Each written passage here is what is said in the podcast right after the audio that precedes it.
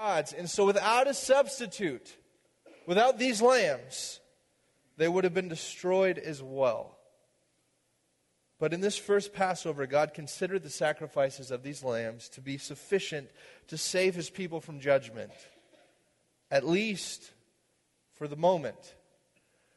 And after Moses eventually gets them out of Egypt and God brings them through the Red Sea and they're led to the foot of Mount Sinai, God gives them his law and makes a covenant with them. He promises to be their God and he calls them to obey him and be his people. But unlike the covenant he makes with Abraham, this covenant is filled with stipulations and rules, with conditions that the people must agree to keep, and they do.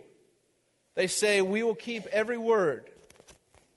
And God is clear in Deuteronomy 28 that obedience to this covenant law will bring blessing and prosperity, but disobedience to this covenant, this law, will bring curse and destruction. And so the law is given to them so that they can be set apart as God's treasured possession. And the backbone of this law is the sacrificial system. See, sacrifice is seen throughout the Old Testament. Think back to the garden again, Adam and Eve. Uh, as soon as they ate from the tree, the fruit that God had forbidden, they felt ashamed of their nakedness and tried to cover themselves with leaves.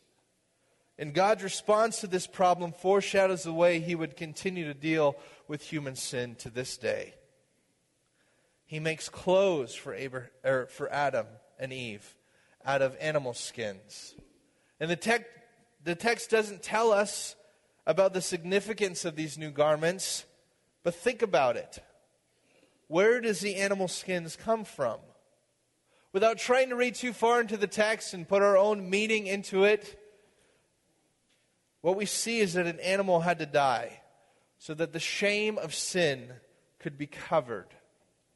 And as soon as sin entered the world, God made a way to deal with that sin through sacrifice. See, the law encompassed many things. It dictated Israel's civil life, their government, their moral behavior, and their religious and ceremonial practices. And the law was very specific about when to sacrifice, what to sacrifice, how to sacrifice. There were a variety of sacrifices or burnt offerings. Each type of offering served a different function. But in general, these sacrifices were designed to show gratitude to God, to demonstrate a repentant heart before God, and to atone for their sin. Literally, to cover their sin. At Mount Sinai, God provided Israel with the design of a tabernacle. Brian looked at this last week. It was essentially uh, a temple on wheels without wheels. It was a portable temple that symbolized God's presence with his people. But it also was the proper place to bring sacrifice. And this is something I want you to remember today that the temple was needed for sacrifice, the tabernacle was needed for sacrifice.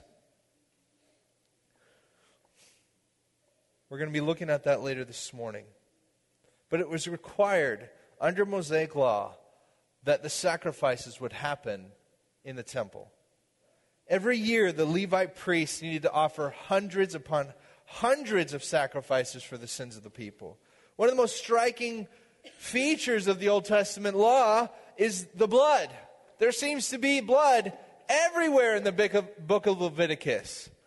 Everywhere. And it's because blood was necessary for an effective sacrifice. Leviticus 17 says this The life of the flesh is in the blood, and I have given it to for you on the altar to make atonement for your souls. For it is the blood that makes atonement by the life. Try to imagine yourself in ancient Israel. Like every other group of people on the face of the earth, you struggle with sin. Welcome to life. But on a regular basis now, you are, you are required, now that you have received the revelation of God's character and His holiness, and you have agreed to the stipulations of the covenant, you are required to bring the appropriate sacrifice in order to make atonement for your sins, to restore peace with God. And every time a sacrifice was offered which was a lot. An animal would die, its blood would flow, and the blood would be splattered on the altar. Imagine standing there watching this. It would have been messy, it would have been bloody. That's a given. And I don't know if you've ever gone out and hunted, but it would have stank. It would have been incredibly smelly. Every time you witness this, you would be reminded of the seriousness of sin and the awful consequences. Every time you would see a graphic representation of what your sin required. And you would be thankful that that lamb, that goat, or that bull died in your place because the message being sent to each person by every bull or goat or lamb sacrificed was you deserve this. This should be your blood. You deserve this death. Pretty humbling. Just to give you a picture of the magnitude of these sacrifices, these sacrifices could be when Solomon finally completed the temple in 1 Kings 8. Check out how many we had just here. Solomon offered a sacrifice of peace offerings, which he offered to the Lord 22,000 bulls and 120,000 sheep the king and all the children of Israel dedicated the house of the Lord. PETA would be livid. And that's really the point. It should make us realize. It should make something well, without, uh, well within us and say, this is, this is crazy. Because God was showing them the stark reality that sin has horrible consequences. In Hebrews 9, it says, The law requires that nearly everything be cleansed with blood. And without the shedding of blood, there is no forgiveness. There is no forgiveness. None. Every year, Israel would celebrate the anniversary of the first Passover in Egypt. Every year, each family was to sacrifice another lamb as a substitute and remember the slavery they were saved from in Egypt. And one day a year, the nation was to participate in the Day of Atonement, Yom Kippur. And on this day, the high priest was allowed to enter the most holy place, the Holy of Holies, one day a year and stand before God on behalf of the people. And the high priest would take with him the blood of a spotless lamb. Three animals were actually involved in this ceremony. First, he would sacrifice a bull as an offering to atone for his own sins because he could not come into the presence of God on his own accord. No one, not even the high priest, is holy or perfect. Then the high priest would offer two goats. The first goat would be sacrificed, and its blood would be smeared on the cover of the Ark of the Covenant, just as the, uh, just as the bull's blood had been. And picture the significance of this, if you would. Inside the Holy of Holies, God's presence was looking down on the Ark of the Covenant, this box that had cherubim, which contained the copy of the law that Israel had broken through their sin over and over and over. The law was inside this box. And then the lid, which is referred to as the mercy seat of this ark, is smeared with sacrificial blood. This blood satisfied the wrath of God because a substitute was offered in place of the people who deserved his wrath. So instead of seeing the law when God looked down on the ark, he saw the blood on its lid, and he said, This is sufficient. The law is covered, it's atoned for. Essentially, this goat died in place of the entire nation. Once a year, the nation's sins would be forgiven in a moment. This would be intense. I mean, imagine waiting outside the Holy of Holies as that high priest enters to make his offering on behalf of the people here was a sinful man entering into a very holy place, into the very presence of Almighty God.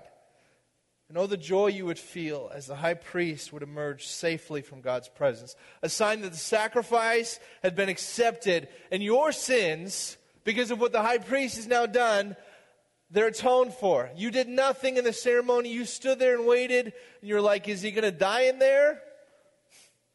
And he comes out and you say, God, thank you for saving my sins. The priest would take the second goat, the first had been sacrificed, and symbolically lay his hands on the head of this goat to represent the sins of the people being transferred to this animal.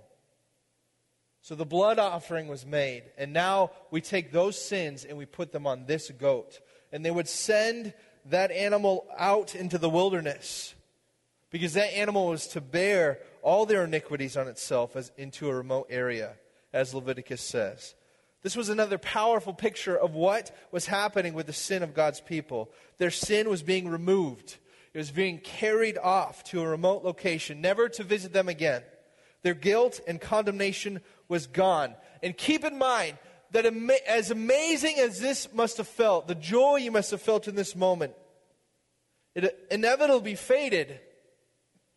Because this ceremony was to be repeated every single year. Because Israel was not, they didn't stop sinning. And the Day of Atonement was supplemented by an ongoing and detailed sacrificial system because Israel's sins were constant. So even though we have this one day, we also every single week are bring, bringing something, whether it be a grain offering. The need for constantly, re, the need to constantly repeat these things, these sacrifices, pointed to the limitation inherent in the Old Testament sacrificial system. But that wasn't the only problem because you see, the effectiveness of these sacrifices was never just based on the mere performance, it wasn't just based on the ritual. From the very beginning, it had always been about the heart of the worshiper, not about the value of his or her sacrifice. God says this explicitly through the prophet Hosea I desire steadfast love, not sacrifice the knowledge of God rather than the burnt offering. So even though the law required sacrifice, it was not sufficient in itself. Probably the most startling picture of this shortcoming of animal sacrifice is found in the book of Malachi. In this short book, God spoke forcefully to his people about the uselessness of their sacrifices. They had kept up the outward form and rituals of the sacrificial system, but their hearts were far behind it. Consequently, they were no longer offering their best to God, their best flocks. They were simply going through the motions. And God said explicitly to them, Oh, that you, that there were one among you who would shut the doors, that you might not kindle fire on my altar in vain. I have no pleasure in you says the Lord of hosts, and I will not accept an offering from your hand. Surely God would rather have something. He would rather have something rather than nothing, right? No. Even if we offer him less than our best, at least he should be impressed that we consider him, that at least we're coming to him with something. No. God actually says the exact opposite. He would rather someone shut the doors and prevent sacrifices from being offered at all than to have people make casual sacrifices. He is a holy God who demands proper sacrifice. It is not a joke, it is not a flippant thing to do. Under the Old Covenant, we see the absolute need not only for proper sacrifice, but also for a proper heart. You have to bring me a sacrifice in the way that I have commanded you, and your heart has to be right towards me. And this seems all but impossible when we look at Israel's history. In fact, the prophet Jeremiah would eventually declare that the heart is the most deceitful thing above all things and desperately sick. Who can understand it? Literally, it is impossible for us to have a good heart towards you, Lord. So even if we have the rituals, how in the world are we going to do it? By the time we get to the book of 1st and 2nd Kings, this sickness can be seen all too well. We watched a video of this about these books concerning Israel's downfall last week, but there's two situations I just want to highlight again. I hope I'm not talking too fast, but I have like 17 more pages to get through. So, the sins of the kings begin to rot away the nation. Even Solomon, in all of his wisdom, did not have the ability to stay away from sin and keep his heart turn towards God. Eventually, the nations of Israel split into two. We have the northern kingdom, which is comprised of the ten tribes of Israel, and then the southern kingdom, which contains the other two, Judah and Benjamin. So we have all these tribes over here, and we have Judah and Benjamin, northern, southern. And Judah and Israel, as these two kingdoms are now called, Israel is the ten tribes, Judah is the two, they now have two kings. Now we don't only have one corrupt king over Israel, we have two. Yay! Um, and their kings just continue to lead their people into deeper and deeper idolatry. And although the temple is finally established in Jerusalem, the sacrifice of animals is not solving their problem, as we see clearly in the book. In fact, interesting enough, it's actually escalating idolatry in a very peculiar way. Let me show you. When the ten tribes of the northern kingdom break away from Judah, their king Jeroboam builds two new temples in the northern kingdom. Why? To compete with God's temple in the north. Um, Jeroboam puts golden calves in each one of these, and he says this You have gone up to Jerusalem long enough. Behold your God, O Israel, who has brought you out of Egypt. Literally, the exact same things that people in Exodus 32 said when they built the golden calf while Moses was up in the mountain. This is our God who has saved us from Egypt.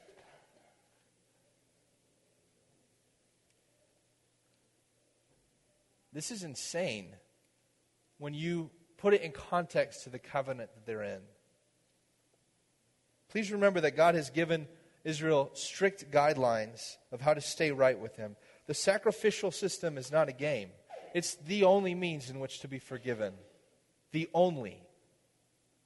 The law is not a game, period. It's the avenue of unsurmountable blessing and prosperity, but it is also the avenue of the greatest destruction and curses you will ever find.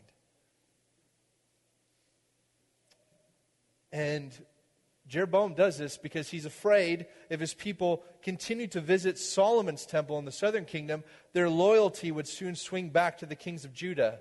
So here, the sacrificial system which God has given his people to redeem them from their sins, to provide a substitute so they can walk in relationship with him, has now become a, a tool for political power. Crazy. I mean, we never see that type of thing happening today, do we? God being used for political gain? Never. People talking about 2 Corinthians and stuff. But this was just the beginning. Because eventually, when Josiah becomes king, more than 300 years after David is dead, he commissions a series of renovations to the temple. And while they're renovating the, the temple, the priests find the lost book of the law.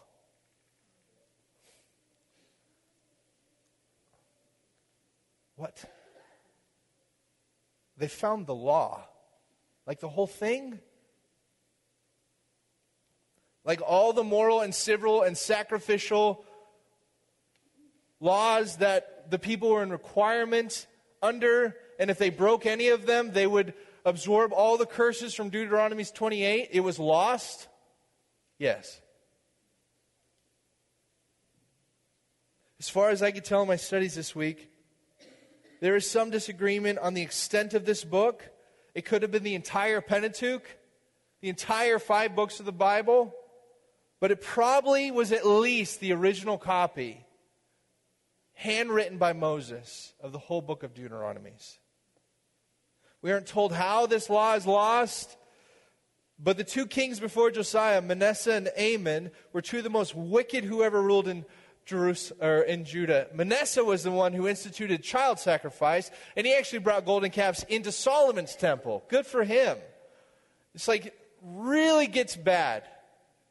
So it would have made sense for them to hide away the law since they almost systematically regarded its requirements. We're just going to get rid of this. And so here Josiah is. This is insane.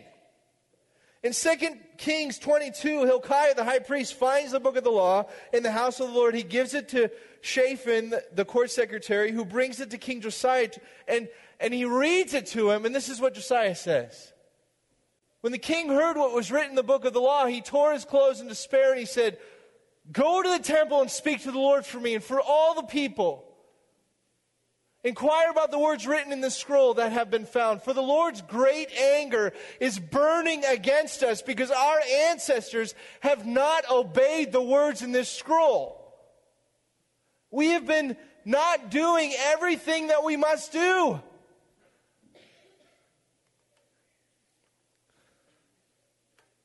Do you feel the weight of that? That the king of Judah finds the book and he realized we're in a covenant relationship with God. And we have been defying him. And we are under obligation to follow this law. And we haven't even had it.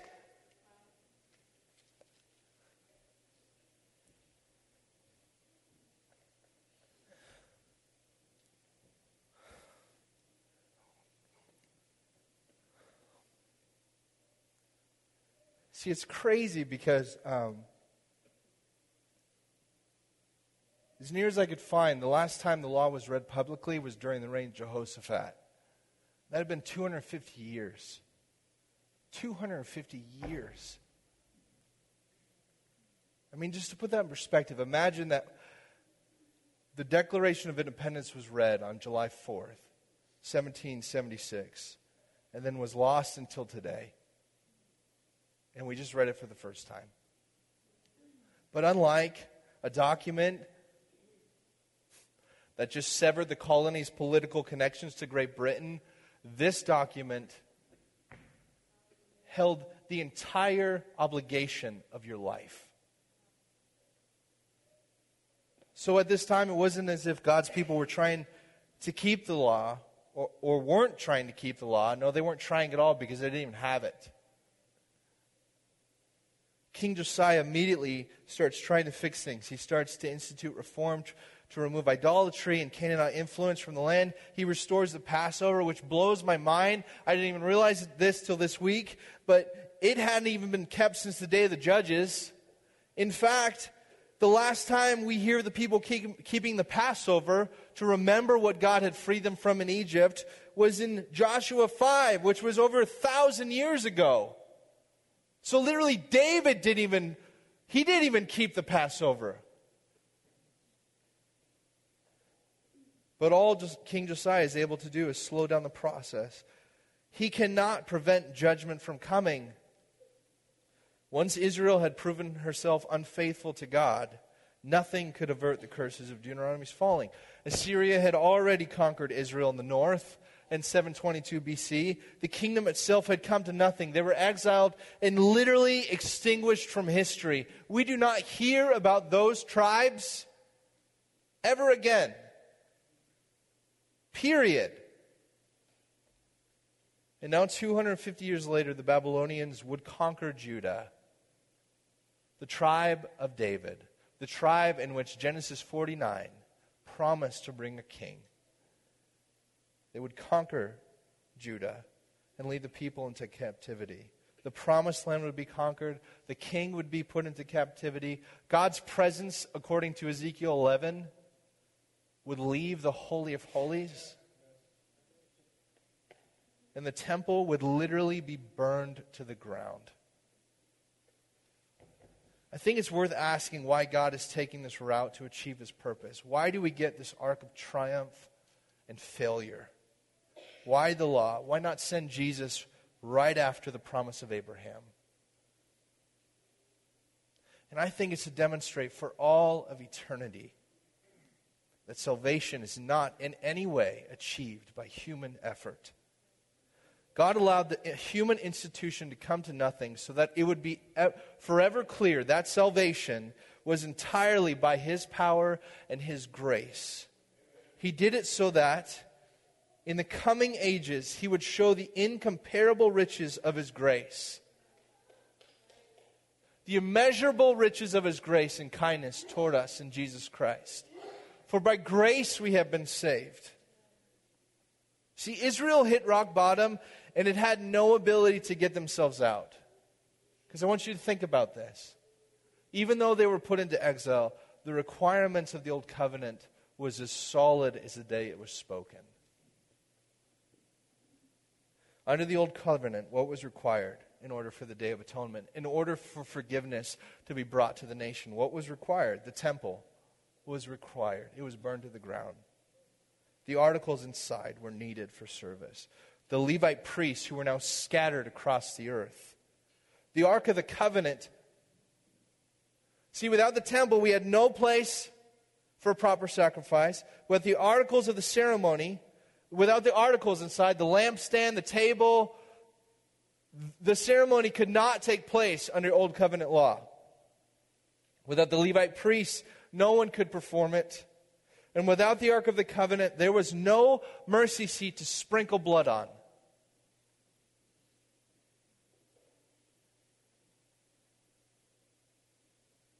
Because of their disobedience, God literally brought them through a place where they had no means to bring them what He required. Bring Him what He required. No temple, no articles. Priests are scattered. And the Ark of the Covenant was never seen again. Even when the second temple is built, even when Herod finally finishes it in 18 BC, there is no ark in the Holy of Holies. In fact, when Tacitus remarks, when uh, Antiochus goes into the Holy of Holies and he puts up, he, he kills a pig, and this is uh, 162 BC. He kills a pig, he puts an altar of Zeus, he cuts down the Holy of Holies, the curtains and he puts this foreign sacrifice to Zeus in there. And Tacitus remarks when he went into there, the Holy of Holies was a bare dome. There was nothing in it. No presence, no ark, nothing.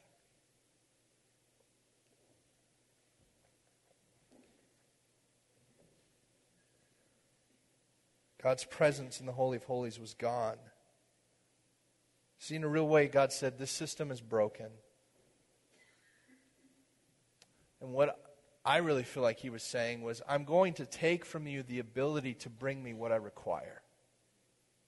You can't even bring me what I require now. You cannot bring me the proper sacrifice.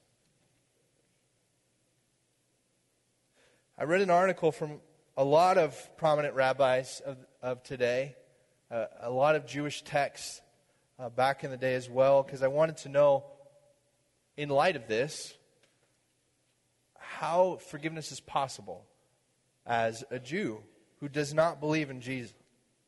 Jesus. And this is what one prominent rabbi I read this week said. He said, The centrality of the animal sacrifices ceased not with the destruction of the second temple by the Romans, but rather with the destruction of the first by the Babylonians, where we are right now in the Kings. He says, Please remember that the vast majority of Jews never went back to the promised land, and still they remained in Babylonia, despite the permission and encouragement of Cyrus of Persia to return. By the time Jesus was born, 80% of the world's Jewish community lived outside of the promised land. And if the blood sacrifice was still required, then from the destruction of the first temple, we have been without hope until we can establish what has been lost. And to this day, since 70 AD, there has not been a sacrifice made because after the second temple was wrecked, it has never been rebuilt. And the cornerstone of the temple now in Jerusalem is under the mosque. So, literally, in a Jewish perspective, they said until we can rebuild, until this mosque moves and we can rebuild this, there is no forgiveness. But even if they do, the ark is gone. There is no mercy seat. While God had many purpose of, purposes of the law, one of the clearest and most important was to point to the need of a greater sacrifice still to come. This sacrifice would have to defeat the serpent and reverse the effects of God's curse. So we have to conclude that the promised seed would somehow defeat the seed of the serpent by providing a final and complete sacrifice. See, God redeemed his people out of Egypt by means of a substitute, by means of the Passover lambs. Very early in the Bible, we see this pattern of redemption established.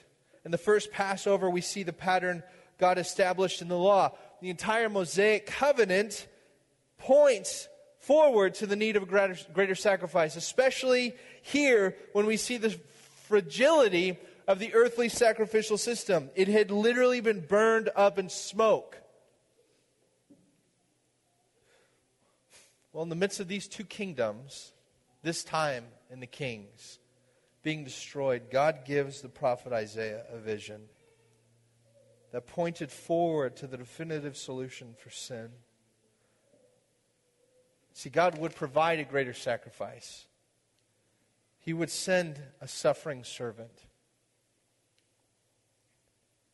And the Lord would lay on him the sins of the world. You know, I think we forget about the heart of God when we see him put his people into exile or we see judgment come. But God gave them clear warnings consistently through the prophets, through his word. Come back to me. Turn from your sin. If you would just turn from yourself and return to me. And in no place have I seen this clearer than Hosea 11. In Hosea 11, this is, this is a word from the Lord when he sends his people into exile. And I want you to hear his heart. He says, I am the Holy One living among you and I will not come to destroy.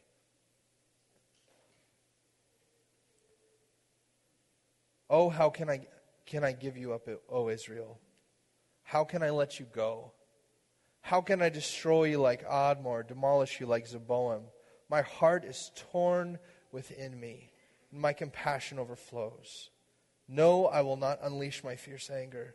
I will not completely destroy you, for I am God and not a mere mortal. I am the Holy One living among you.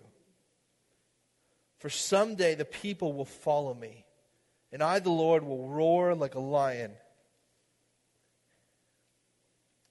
And when I roar, my people will return trembling from the west, like a flock of birds that will come from Egypt, trembling like doves. They will return from Syria, and I will bring them home again. I know we spent a lot of time getting to this chapter, but I really wanted to stress the historical context surrounding this text because I think it'll make it jump off the page for you. This is our greater sacrifice. This is Isaiah 53. It's in your outline. Who has believed our message? To whom has the Lord revealed his powerful arm?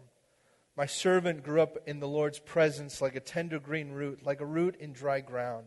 There is nothing beautiful or majestic about his appearance, nothing to attract us to him. He was despised and rejected, a man of sorrows, acquainted with grief, the deepest grief. We turned our backs on him and looked the other way, and he was despised and we did not care. Yet it was our weakness he carried it was our sorrows that weighed him down. And we thought his troubles were a punishment from God, a punishment for his own sins.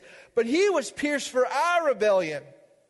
He was crushed for our sins. He was beaten so that we can be made whole. He was whipped so that we can be healed. All of us, like sheep, have strayed away.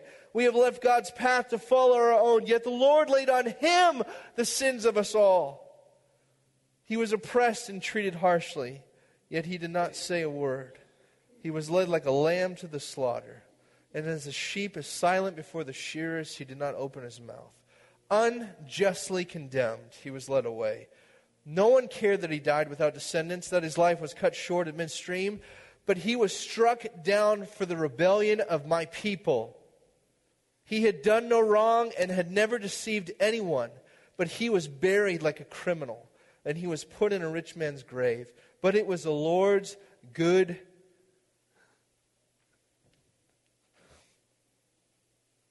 plan to crush him and cause him grief. Yet when his life is made an offering for sin, he will have many descendants, and he will enjoy a long life, and the Lord's good plan will prosper in his hands. When he sees all that is accomplished by his anguish, he will be satisfied. Because of his experience, my righteous servant will make it possible for many to be counted righteous.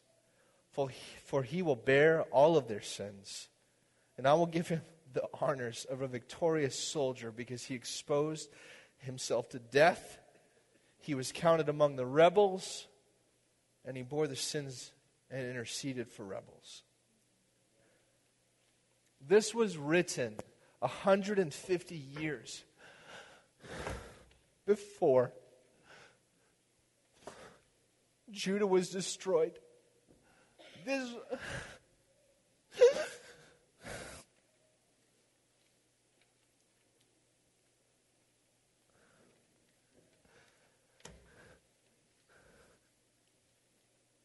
This was written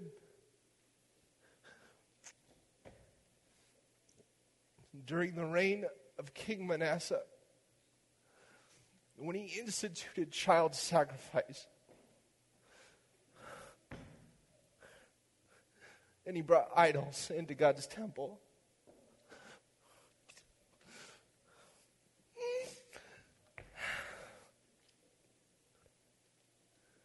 This is grace.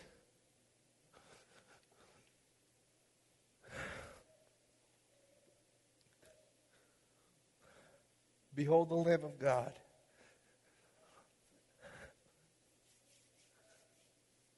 Who takes the sins of the world? This is Jesus. As our representative, he would step in and do what all the sacrificial system could never do. He would bring peace and healing. He would absorb the sin and guilt of a nation that literally had no means in which to bring a proper sacrifice. He would bear the sins of many and he would reverse the effects of the fall. Hallelujah.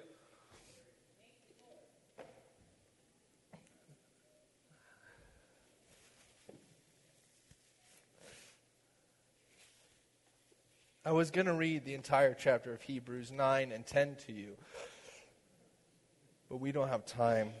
So there's your homework.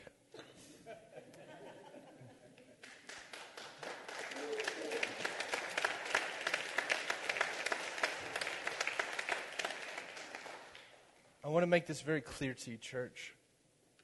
At a very textbook understanding of the God of the Bible, there are two ways to approach Him. There is one requirement blood.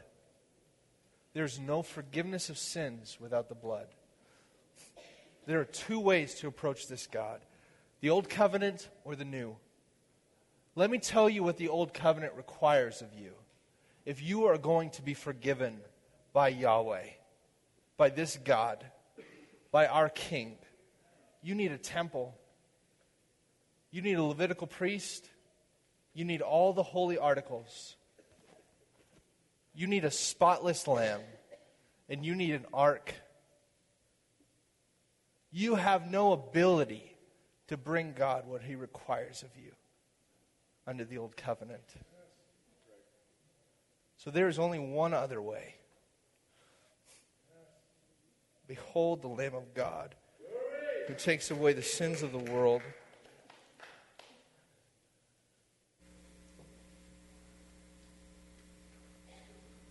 In the coming ages that he might show the immeasurable riches of his grace and kindness towards us.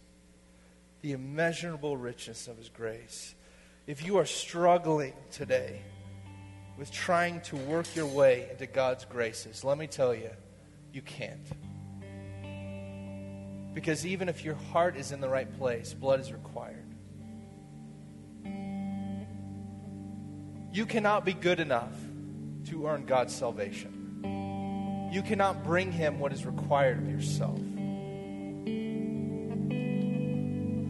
But you know who can? You know who has done all the work who did a completed task on our behalf so that we might now walk into the throne of grace and receive mercy in times of need.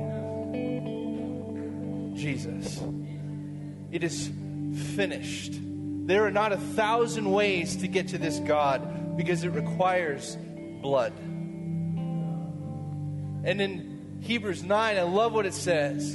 It says that Jesus paid the price once and for all because if it didn't happen once and for all, he would have had to die every single year from the beginning of time. But he didn't. Christianity is not about legalism or rules or regulations, it is about grace. That in the Old Covenant, as kings would find this law and understand the weight they were under to try to perform their way, to just stay right with God. Now Jesus says, Believe in me and receive from me all the richness of my grace. please go home and read Hebrews 9 and 10. Father, we thank you for your grace. God, we thank you for the sacrifice.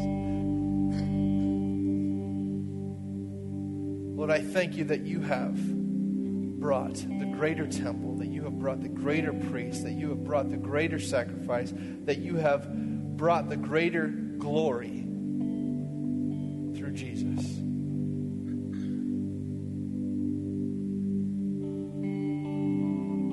as a people who are lost and broken and being constantly bombarded by the seed of the serpent. Lord, I thank you that the seed of the promise has been established for 2,000 years. As Paul says, that the gospel has gone out to all of creation and that it's calling us home. For every person struggling this morning with the weight of their sin, pray that they would have the strength to just believe and receive. For your gift is free and your grace is immeasurable. In Jesus' name, amen. Happy Mother's Day, church. Have an awesome week.